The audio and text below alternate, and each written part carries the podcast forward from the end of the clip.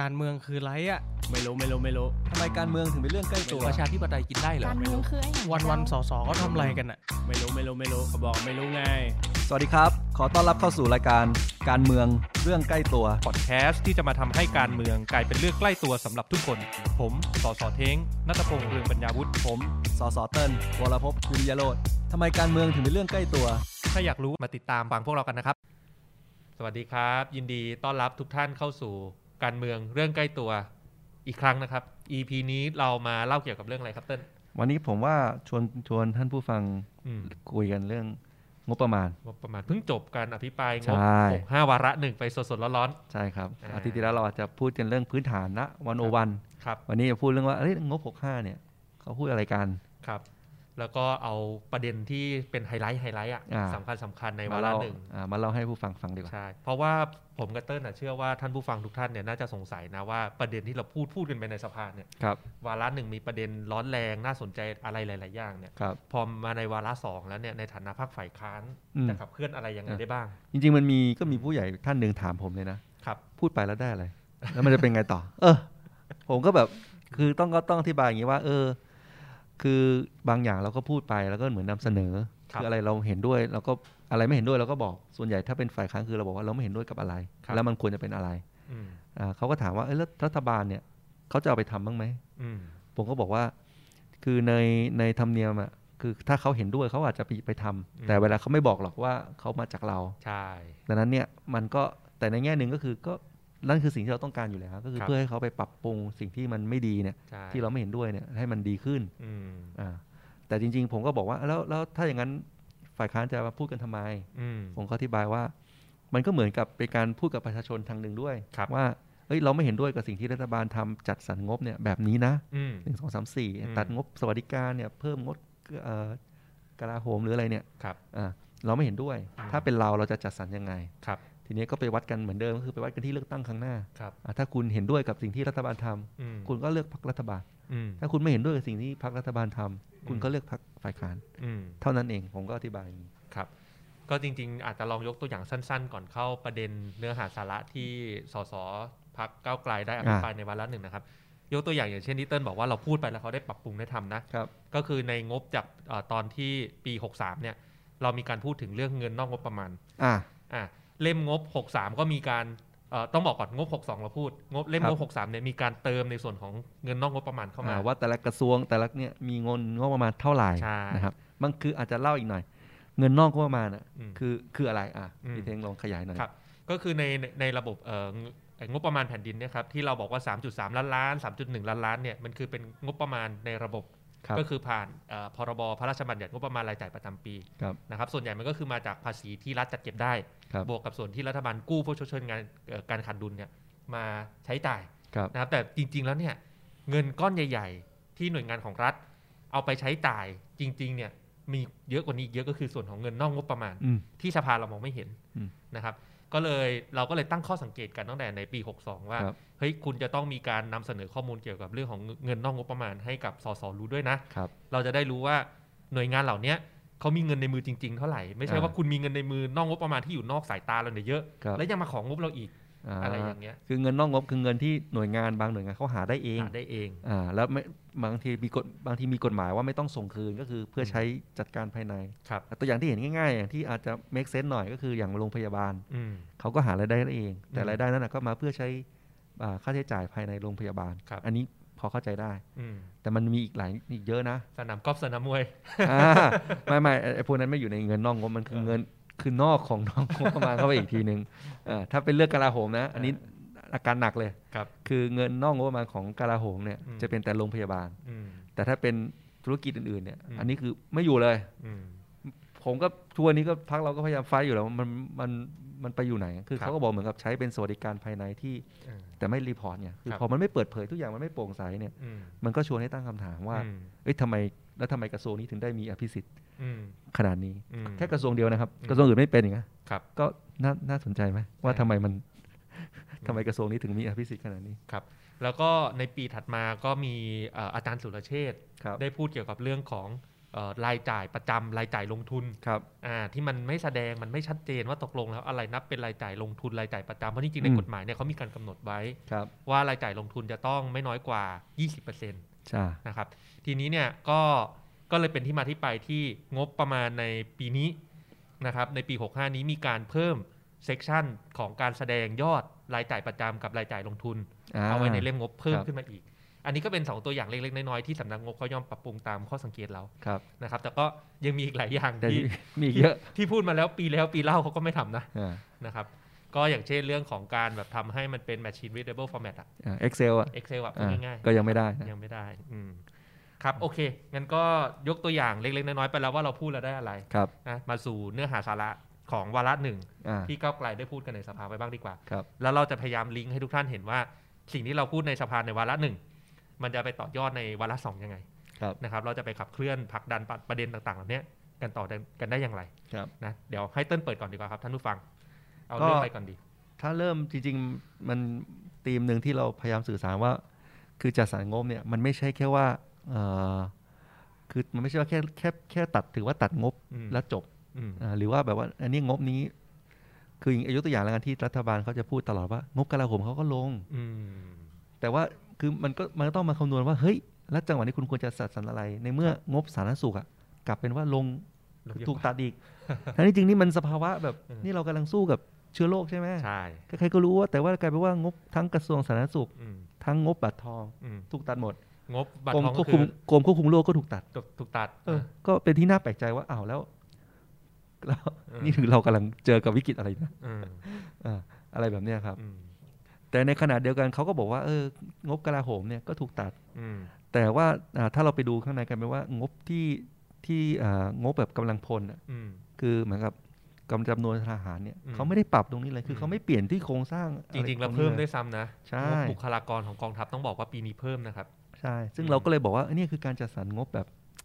คือมัน อืม มันมันมันมันพ้นยุคสมัยสงครามเย็นอะไรไปแล้ว ที่ต้องใช้คนมากๆ ที่ต้องใช้คน อะ มาลบกันเอาง่าย เออ ๆเออมันควรจะแบบถ้าคุณจะลงทุนในสมรรถนะอาวุธอะไรเนี่ยก็ จริงๆ ช่วงนี้อาจจะไม่เหมาะด้วยซ้ำ อืม แต่ว่าถ้าพูดถึงระยะยาวเนี่ยความมั่นคงมันวัดกันที่แสนยานุภาพตรงนี้ มันไม่ได้ อืม ที่จำนวนกำลังพล ครับ นะครับ หรือถ้าอย่างงบสาธารณสุขที่ถูกตัดเนี่ย อืม อันนี้เปิดเมื่อก่อนเข้ารายการผมก็เพิ่งดูอันจริงๆก็ฟังในประชุมนั่นแหละอันนี่น่า อืม สนใจมาก งบบัตรทองเนี่ยก็คืองบเอ่อสาธารณสุขเหมือนประกันสุขภาพทั่วหน้าของเราทุกคนเนี่ย ครับ ถูกตัดไป2,000ล้าน อืม กระทรวงสาธารณสุขเนี่ย อืม สี่พันล้าน อืม แต่ว่าถ้าเป็นค่าสาพยานค่ารักษาพยาบาลของข้าราชการเนี่ย อืม เท่าเดิม เออแปลกไหม อืม เออน่าคิดนะ คือคือต้อง ออกตัวอย่างนี้ก่อนนะ เราไม่ได้กำลังจะบอกว่าข้าราชการเอาเปรียบประชาชนไม่ใช่นะฮะ สิ่งที่เรากำลังวิพากษ์วิจารณ์คือการจัดสรรงบประมา การ ณ จะ ข สั อง งรัฐ ค บาม ล แบบนี้ว่า มันสะท้อนให้เห็นแนวคิด เออ ใช่ไหมอืม ซึ่งซึ่งซึ่งก็อาจจะไปสอดคล้องกับที่ท่านนายกเขาก็พยายามอธิบายว่า ก็เขาก็จัดสรรตามที่หน่วยงานเขาเสนอตามเป็นขั้นเป็นตอนมา อืม อ่าซึ่งซึ่งอันนี้ทางทางอ่ารองหัวหน้าพักเราคุณ อืม สิริกัญญาก็บอกว่า ถ้าอย่างนี้เราจะมีนายกทำไม เออคือ คือสิ่งที่เราต้องการจากนักการเมือง ในฐานะผู้นำห รือผู้บริหารประเทศ อ่า คือคุณต้องกล้าทุบโต๊ะ ใช่ สั่งข้าราชการว่าไม่ได้เราเป็ ว่าน จัดสรรอย่างนี้ไม่ได้ ไม่ได้ เอ เอ อ อ ในสถานการณ์แบบนี้ว่าคุณอย่างที่บอกงบปทมันมีแต่มันมีแต่เพิ่มด้วยซ้ ครับ ำนี่เป็นผมว่าเออผมว่าปีแรกเลยแหละ อืมม อันนี้ผมผมถ้าให้ผมพูดเลยนะผมมั่นใจว่านี่เป็นปีแรกที่ลดงบบัตรทองเนี่ยลดลง จริงๆเอ่อเรื่องเนี้ยอยากจะให้ท่านผู้ฟังนะครับ ตามไปชมเอ่อสสมด ครับ นะครับคุณวันวิภา ครับ อภิปรายไว้พอดีช่วงที่แกอภิปรายไม่ได้สภาเนี่ยติดเรื่องของข่าวพระราชนับพระราชสำนักมาชนพอดีมันเลยไม่ได้ออกอากาศสด ครับ อยากจะเชิญชวนให้ไปฟังย้อนหลัง อืม ซึ่งแกก็พูดไว้ประเด็นหนึ่งน่าสนใจนะเขาบอกว่าในช่วงยกโควิดเนี่ยคนมีแต่จะตกงาน ถูกครับ พอยิ่งตกงานมากขึ้นเรื่อยๆคนก็ทยอยออกจากประกันระบบประกันสังคมมากขึ้นเรื่อยๆ ใช่ เพราะฉะนั้นคนจะต้องมาพึ่งพิงระบบ บัตรทองเนี่ยแหละ บัตรทองเนี่ยแหละแต่ระบบบัตรทองดันปรับถูกปรับลด ใช่ ก็เป็นอะไรที่น่าสนใจนะครับ จริงๆอ่างบสวัสดิการเนี่ยทางพักก็มีรวบรวมตัวเลขมานะ อืม สวัสดิการประชาชนเนี่ยหายไปทั้งหมด 36,000 ล้าน สามหมื่นหกพันล้าน อ่าเยอะไหม ครับ ลบ10%เปอร์เซ็นต์ อืม คือจริง ๆ จริงๆอ่างบประจำปีเนี่ยลงไปประมาณ6%เปอร์เซ็นต์ หกเปอร์เซ็น ก็ ต์ คือเยอะกว่า เยอะกว่าค่าเฉลี่ยขง เยอะกว่าค่าเฉลี่ย อืม นะครับ ก็แปลกๆนะ ก็แปลกๆว่ามันจริงๆมันมันมันอยู่ที่ว่าเอ้ยวิธีคิดอะว่า อืม เขาให้ความสำคัญกับอะไร แต่ในขณะที่ท่านผู้ฟังน่าจะทราบข่าวอยู่แล้วว่าเรือดำน้ำยังอยู่ ยังอยู่ ซึ่งซึ่งเรือดำน้ำนี่เดี๋ยวจะลิงก์ให้ฟังว่าในวาระสองเนี่ยก็คือมันจะไปอยู่ในเอ่อเรื่องของ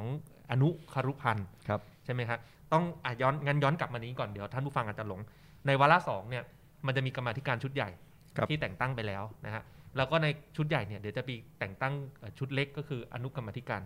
นะครับ เพื่อมาพิจารณาเป็นเอ่อเป็นเป็นประเด็นเป็นประเด็นน่ะ ครับ นะครับอย่างเช่นมันก็จะมีเอ่ออนุของห้องจับฉาย ห้องจับฉายก็หมายถึงว่าพวกจัดอบรมสัมมนา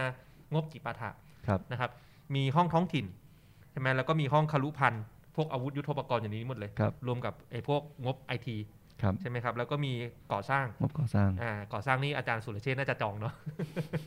ครับ นะครับ แล้วก็มีพวกเกี่ยวกับห้องเอ่อกองทุนแล้วก็ข้อสังเกต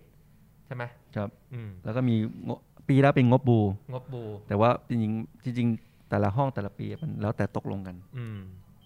จริงๆมีห้องมีห้องการศึกษาด้วยป่ะ ครับ เออ อ่ะ นะ มี ครับ ห้องการศึกษาด้วย ใช่ ทีเนี้ยเดี๋ยว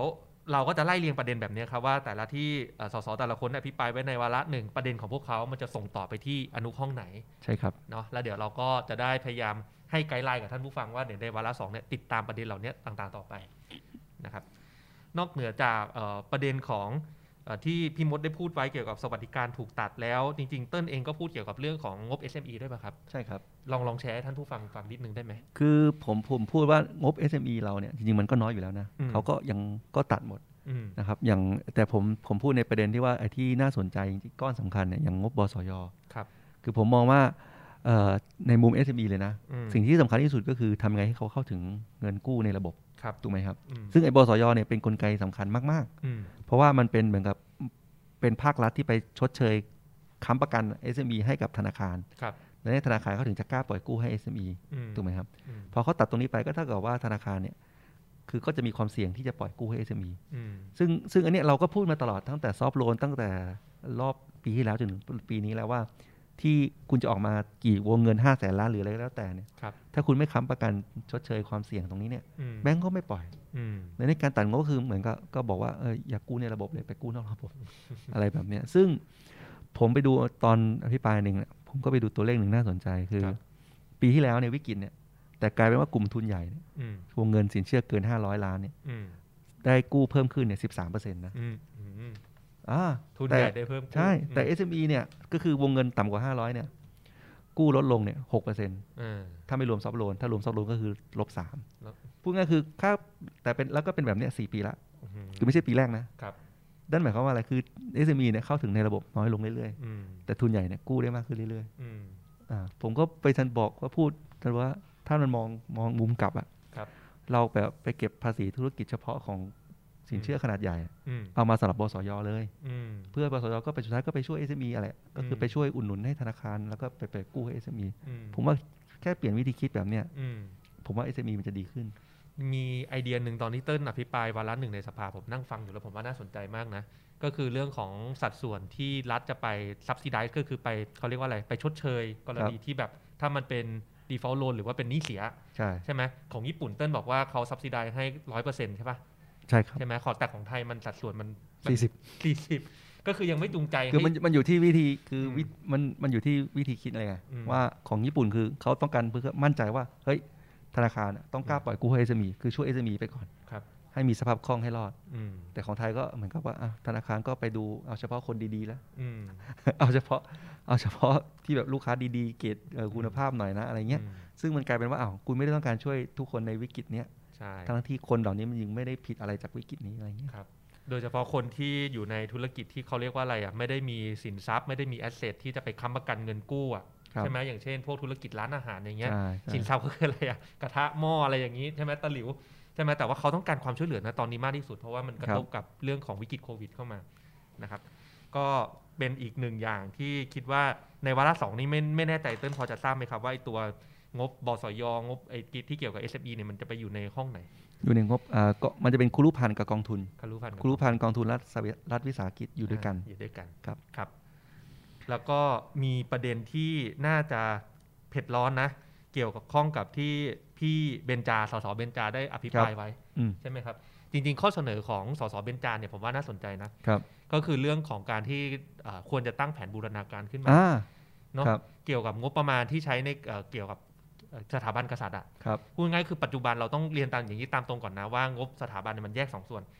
ส่วนที่เราค่อนข้างเอ่อพุ่งเป้า แล้วก็คิดว่าคุณจะเอามารวบรวมเป็นแผนบูเนี่ยก็คืองบที่มันกระจายอยู่ตามหน่วยงานหรือกระทรวงต่าง ครับ พูดง่ายคืองบจัดซุ้มเทิดพระเกียรติงบอะไรต่างๆนานาเนี่ย ครับ ที่เอ่อเป็นงบเทิดทุนปัจจุบันเนี่ย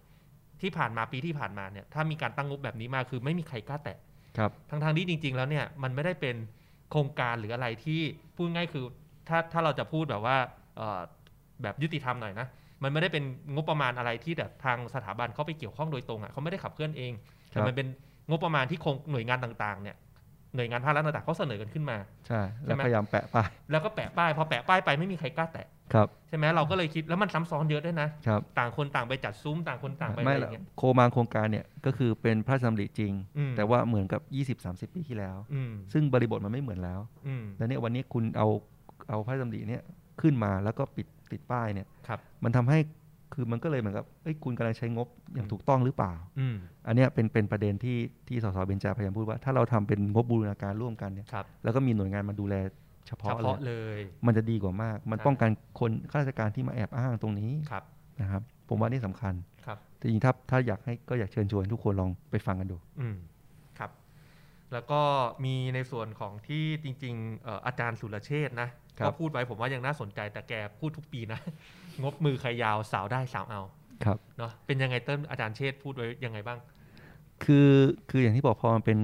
ระบบราชการรวมศูนย์เนี่ย อืม ก็คือเม็ดจะเรียกว่าเงินเม็ดเงิน 80 บาทแล้วกัน ครับ อยู่ที่คนที่กรุงเทพเนี่ยนั่งอยู่ อืม กรุงเทพเป็นคนคิด อืม ว่าจะเอาไปลงจังหวัดไหน อืม หรือลงโครงการอะไร อืม อันดังนั้นมันก็เลยเหมือนใครจังหวัดไหนเส้นใหญ่หน่อย อืม ก็เอางบลงได้เยอะหน่อย อืม อ่าซึ่งมันกลายเป็นว่าเอ่อบางมันก็เท่ากับอะไรก็คือมีจังหวัดที่เส้นใหญ่กับจังหวัดที่เส้นเล็ก อืม จังหวัดที่เส้นเล็กคือจังหวัดที่ก็คือเหมือนกับได้น้อยอะไรเงี้ย อืม เออมันก็เลยเป็นอย่างนั้นไปมันคือการเอาเปรียบ ครับ อ่าซึ่งประเทศไทยก็อยู่ในแบบนั้น อืม แล้วก็กลายเป็นว่าส่วนใหญ่เงินลงทุนทั้งหมดก็ไปลงกับถนนอีก อืม อ่ะก็คือตัดถนนมันมันง่าย อืม แล้วก็มีอ่ะเขาแน่นอนทุกคนก็รู้กันว่ามีช่องทาง อืม รับผลประโยชน์เยอะ อืม ครับมันก็เลยเป็นเป็นภาพวนลูปเนี่ยว่า มือขยาสาวได้สาวเอา แล้วก็ อืม ลงแต่ถนน อืม อ่าถูกไหมครับ จริงๆ เรื่องนี้พี่ใหม่เองก็มีพูดออกรายการหลายรอบนะ ผมว่าน่าสนใจนะ คือคำว่านิยามของคำว่ารายจ่ายลงทุนหรืองบลงทุนเนี่ย ครับ อหลายๆ อย่างเนี่ยไอการที่รัฐจะเอาไปลงในแบบ R&D หรือไปลงใน Human Capital ก็คือไปลงทุนมนุษย์นะครับ ครับ ไปฝึกสอนให้เขามีสกิล มีทักษะมีศักยภาพ ไปทำทุนวิจัยอะไรใหม่ๆเนี่ยในอุตสาหกรรมแห่งอนาคตเนี่ยบางทีในเอกสารเล่มงบมันเห็นเป็นงบดำเนินงานหรือรายจ่ายประจำอะ ครับ แต่ในขนาดเดียวกัน บางอย่างอย่างเช่น ไปซื้อคอมพิวเตอร์ โต๊ะทำงาน ไปสร้างอาคาร มันถูกมองเป็นงบลงทุนแต่มันไม่ได้ก่อให้เกิดผลประโยชน์กับเศรษฐกิจในอนาคต ใช่ไหมอย่างกรณีตัดถนนอย่างเงี้ยก็เหมือนกัน คือเราไม่ได้กำลังจะบอกว่าเฮ้ยเราไม่ให้ตัดเลยนะ แต่มันไม่ใช่ไงมันกลายเป็นว่าระบบคิดคือคิดอะไรไม่ออกคิดง่ายก็ไปลงกับถนนแล้วอย่างที่เติ้ลเขาบอกว่า มันก็เป็นช่องทางที่แบบเออมันมันทำมาหากินได้ง่ายอะไรเงี้ยมันก็เลยออกไปทางนั้นหมดนะฮะซึ่ง จริงๆ ตัวผมเองเนี่ยก็ได้พูดเกี่ยวกับเรื่องของเออเครื่องยนต์เศรษฐกิจใหม่เหมือนกันนะ อืม คือสิ่งที่เราอยากเห็นเนี่ยคือถ้าเรามีผู้นำที่มีวิสัยทัศน์เนี่ยเขาก็จะต้องเริ่มเล็งเห็นแล้วว่า ช่วงงบลงทุนเนี่ยงบประมาณที่มันมีจำกัดเนี่ยเขาควรจะเอาไปลงอะไรเพื่อที่แบบพอยุคหลังโควิดเนี่ยมันจะได้เกิดเศรษฐกิจใหม่ ๆ ในในในประเทศอะ ครับ นะครับมันก็จะได้มีทางออกให้กับประชาชน ครับ นะอย่างที่ผมมีการอภิปรายไว้ก็พูดเกี่ยวกับเรื่องของฟิวเจอร์ฟู้ด อืมยังไงครับพี่ คือคือผมต้องเรียนท่านผู้ฟังอย่างนี้ก่อนนะครับ ก็คือเออผมอะเชื่อว่าอ่ะอย่างหนึ่งเนี่ยประเทศประเทศไทยเราเนี่ยสิ่งที่ดีก็คืออ่ะแต่ไหนแต่ไรเรื่องของเออในน้ำมีปลาในนามีข้าว น้ำท่าอุดมสมบูรณ์เราเป็นประเทศประเทศเกษตรกรรมมาก่อนแต่ก่อนเราภาคภูมิใจถูกไหมแต่แล้วแต่ว่าผมต้องบอกก่อนว่าอย่างเรื่องของระบบการทำปศุสัตว์เลยก็ตามเนี่ยถ้าทุกท่านให้เป็นเชิงอัดเดี๋ยวอาอาจจะให้ทุกท่านไปศึกษาต่อนะครับระบบการปศุสัตว์เนี่ยมันเป็นระบบการผลิตเนื้อสัตว์ที่มันขาดประสิทธิภาพอย่างแรงนะ คำว่าระบบการขาดประสิทธิภาพเนี่ยหมายถึงว่าทุกวันนี้เราใช้ทรัพยากรอะไรต่างๆ มากมายเข้าไป ไม่ว่าจะเป็นการเอ่อให้อาหารสัตว์ ให้ยาปฏิชีวนะสัตว์ หรืออะไรต่างๆเนี่ยเพื่อทำให้สัตว์มันเร่งอ้วนเร่งโตทนต่ ครั อบ โรคแต่ว่าสิ่งต่างๆ เหล่านี้มันผลิตเนื้อสัตว์ได้ขาดประสิทธิภาพมาก ผมมี อืม การยกตัวอย่างในสภาผมยกตัวอย่างอย่างเช่นบอกว่าท่านผู้ฟังทราบไหมครับทุกวันเนี้ยหนึ่งในสามของพื้นที่เกษตรกรรมทั่วโลก อืม เสียไปเพื่อเอาอาหารที่เป็นในรูปแบบของธัญพืชอะ คือไปปลูกเป็นอาหารสัตว์ ไปป้อนให้กบสัตว์ อ๋อ หนึ่งในสามของเกษตรกรรมทั้งโลกนะ อ่า ทุกวันเนี้ย อ่าก็คือสองในสามปลูกคนเลี้ยงคน เออ หนึ่งในสามปลูกเลี้ยงสัตว์ ใช่แล้วในสหรัฐอเมริกาอย่างเงี้ยอย่างเรื่องของยาปฏิชีวนะ ครับ 80 เข็มจาก 100 เข็ม ทุกๆ 80 เข็มจากทุก ๆ 100 เข็มเอาไปฉีดให้กษัตริย์ ไม่ได้ อืม ฉีดให้กับคนนะเนี่ยเราจะเริ่มเห็นแล้วเฮ้ยบางอย่างผมไปเห็นข้อมูลพวกนี้ผมก็ทำไมมันดูไม่ make sense เราก็เพิ่งรู้ข้อมูลเหล่านี้ต่างๆ มาไม่ไม่ไม่นานมานี้เหมือนกันนะ แต่จริงผมก็คิดว่าไอ้แล้วที่เรามาเอามากินเนี่ย อื มมัน สุด ก็ ท้าย ได้ มันก็คือเก่ามาที่เรากินใช่ไหม ใช่ มันก็ได้รับมาหมดนะฮะแล้วแล้วที่มันอีกตัวเลขหนึ่งที่น่าตกใจก็คือเรื่องของภาวะโลกร้อน ครับ นะครับ คืออย่างพวกเอ่อการปศุสัตว์เนี่ยต้องต้องเรียนตามตรงว่าแบบเวลาเราเลี้ยงวัวเลี้ยงควายมันก็จะมีพวกก๊าซมีเทนตดวัวตดควายออกมา ครับ รวมถึงกระบวนการการผลิตเนื้อสัตว์ทั้งหมดที่รวมว่าปลูกพืชทั้งหมดเพื่อเอาไปป้อนให้กบสัตว์ทั้งต่างๆ ตลอดทั้งกระบวนการการผลิตเนื้อสัตว์เนี่ยครับถ้ารวมก๊าซเรือนกระจกทั้งหมดรวมกันเนี่ยในระบบปศุสัตว์มากกว่าก๊าซเรือนกระจกที่ถูกปล่อยออกมาจากยานพาหนะทุกชนิดบนโลกใบนี้รวมกันอีกนะ อืม เราอาจจะคิดว่าโลกร้อนเพราะว่าเราใช้ เพอรถเยอะ เออเพราะรถเยอะใช้เครื่องยนต์สันดาปเปล่านะ เพอเราเลี้ยงสัตว์เยอะ เพราะเราเลี้ยงสัตว์เยอะอันนี้เรื่องจริงนะครับ อ่า นะครับ มันก็เลยมีคนที่เขาเริ่มคิดเออจริง ๆ เราต้องปฏิวัติวิธีการผลิตเนื้อสัตว์ใหม่ ครับ นะครับ ต่างประเทศจริง ๆ ตอนนี้เขาทำกันไปไกลแล้ว plant based meat เนี่ยคือระยะใกล้คือเนื้อสัตว์ที่ทำมาจากพืช อืม แต่ไกลกว่านั้นอีกหน่อยคือเขาเรียกว่า culture meat culture meat เนี่ยก็คือหมายถึงว่าเอา stem cell ของสัตว์เนี่ยไปเพาะเลี้ยงในแลบ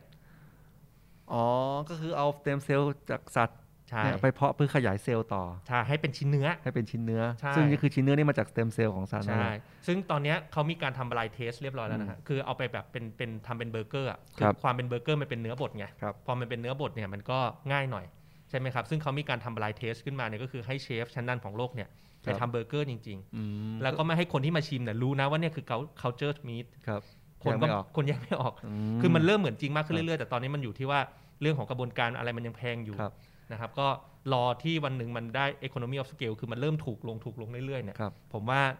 วงการปศุสัตว์เนี่ยถูกดิสรับแน่นอน แล้วมันที่น่าห่วงก็คือในประเทศเราเนี่ยถ้าเรา เยอะนะ เออ เกษตรกรเยอะนะ ใช่ คือถ้าเราไม่รีบ invest นะตั้งแต่ตอนนี้ไม่ ครับ เรียกเตรียมตัวนะตั้งแต่ตอนนี้ก็ก็มีความเสี่ยง ซึ่งเหมือนว่าการจะเกิดอุตสาหกรรมนั้นอะมันจะเป็นต้องใช้งบประมาณภาครัฐนี่แหละ ใช่ สนับสนุนเพื่อให้มันเกิดจะวิจัยจะสนับสนุนทางอะไรก็แล้วแต่ ครับ เนาะ อืม โอเคโอเค จริง ๆ เรื่องเรื่องสิ่งแวดล้อมผมก็ก็ฟังเร็วๆ ผมว่า อืม อ่าอ่านเร็วๆ น่าสนใจนะครับ เขาบอกว่าปีนี้ลดลง 47% สี่สิบเจ็ดเปอร์เซ็นต์ ใช่จริงๆมันมันร้อยอยู่แล้วนะประมาณ อืม หมื่นหกปีหนึ่ง อืม นะเหลือแปดพันห้า อืม ดังนั้นเนี่ยคือคือถ้ายิ่งยิ่งหารเป็นตัวเลขออกมาต่องบรวมเนี่ยยิ่ง อืม ตกใจศูนย์จุดสาม อืม ถ้าเป็นยุโรปเนี่ยหนึ่งจุดหก อืม จีนเนี่ยสองจุดห้านะ โอ้โห เออของเราเนี่ยศูนย์จุดสาม เออ ดังนั้นเนี่ยไอไอมลพิษที่เราเจอเนี่ยก็ อืม ก็ไม่ต้องแปลกใจเพราะเราจัดสรรงบแบบนี้ ครับ ถ้าไปดูงบฝุ่นเนี่ยยิ่งตกใจกว่าอีก อืม ฝุ่นที่เราบอกว่าเอ้ยหนักๆเนี่ยสี่ร้อยล้าน ผมแบบโอ้นี่คือปีหน้าก็เหมือนเดิมฮะเออมัน คือคือถ้าคุณไม่ไม่คิดว่ามันคือปัญหาใหญ่จริงจังที่อยากจะแก้เนี่ย มันก็จะมาสะท้อนในการจัดสรรงบแบบนี้แหละว่า อืม อ้าวก็ก็อย่างนี้ไป ครับ อ่าแล้วก็เนี่ยทั้งเพราะว่าถ้าจะแก้จริงมันมันต้องใช้ทรัพยากรที่เยอะกว่านี้ ทั้งไฟป่าทั้งเผาไร่แล้วก็ทั้งอ่าตัวรถยนต์ อืม อะไรเงี้ยครับ ครับ ก็เลยก็แบบคิดแล้วก็ได้แต่คิดว่าเออปีหน้าไม่ใช่ไม่ใช่แค่ปีหน้าแหละจริงๆดูแล้วดูทรงจากการจัดสรรงบจนกว่าจะ อืม เขาเรียกว่าที่หัวหน้าพักบอกอะ อืม โพสต์ลุงตู่อะ โค คือต้องเป็นยุคหลังลุงตู่อะอ่าไม่ถึงจะจัดการในเรื่องปัญหาในพวกนี้ได้ ครับ ถ้าถ้ายังอยู่อย่างนี้ ผมว่าดูจากจัดสรรงบอย่างนี้แล้ว อืม เหนื่อย อืมคือหลังโควิดก็ไม่กลับมาหรอกตราบใดที่นายกที่ อืม ชื่อพลเอกประยุทธ์ลุงตู่ยังอยู่ อ่ายังจัดสรรงบอย่างนี้อยู่ ก็เป็นสิ่งที่หัวหน้าพักได้อภิปรายเอ่อจริง ๆ ต้องบอกว่าตอนแรกอะตั้งใจให้หัวหน้าพักอภิปรายปิดท้าย ครับ นะแต่มันมีการสลับคิวอะไรในในสภานิดหน่อย แต่สิ่งที่เอ่อหัวหน้าพักได้พูดปิดท้ายเนี่ยก็คือการที่คุณจะจัดสรรงบ แล้วก็นำพาประเทศไปข้างหน้าเนี่ยคุณต้องแบบรื้อและทำใหม่ทั้งหลังอะ อ่า ใช่ไหม ครับ อย่างถ้าทุกท่านลองไปผมแนะนำให้ลองไปฟังเอ่อหัวหน้าพักอภิปรายย้อนหลังนะครับ เขามีการวาดบ้านนโยบายขึ้นมา เรื่องบ้านนโยบาย นโยบายของ บ้านงบประมาณ เออ บ้านงบประมาณอ่า อ่ะอัตเตอร์ลองแชร์นิดหนึ่งแชร์นิดหนึ่ง จริงๆเขาแบ่งแบ่งเป็นสี่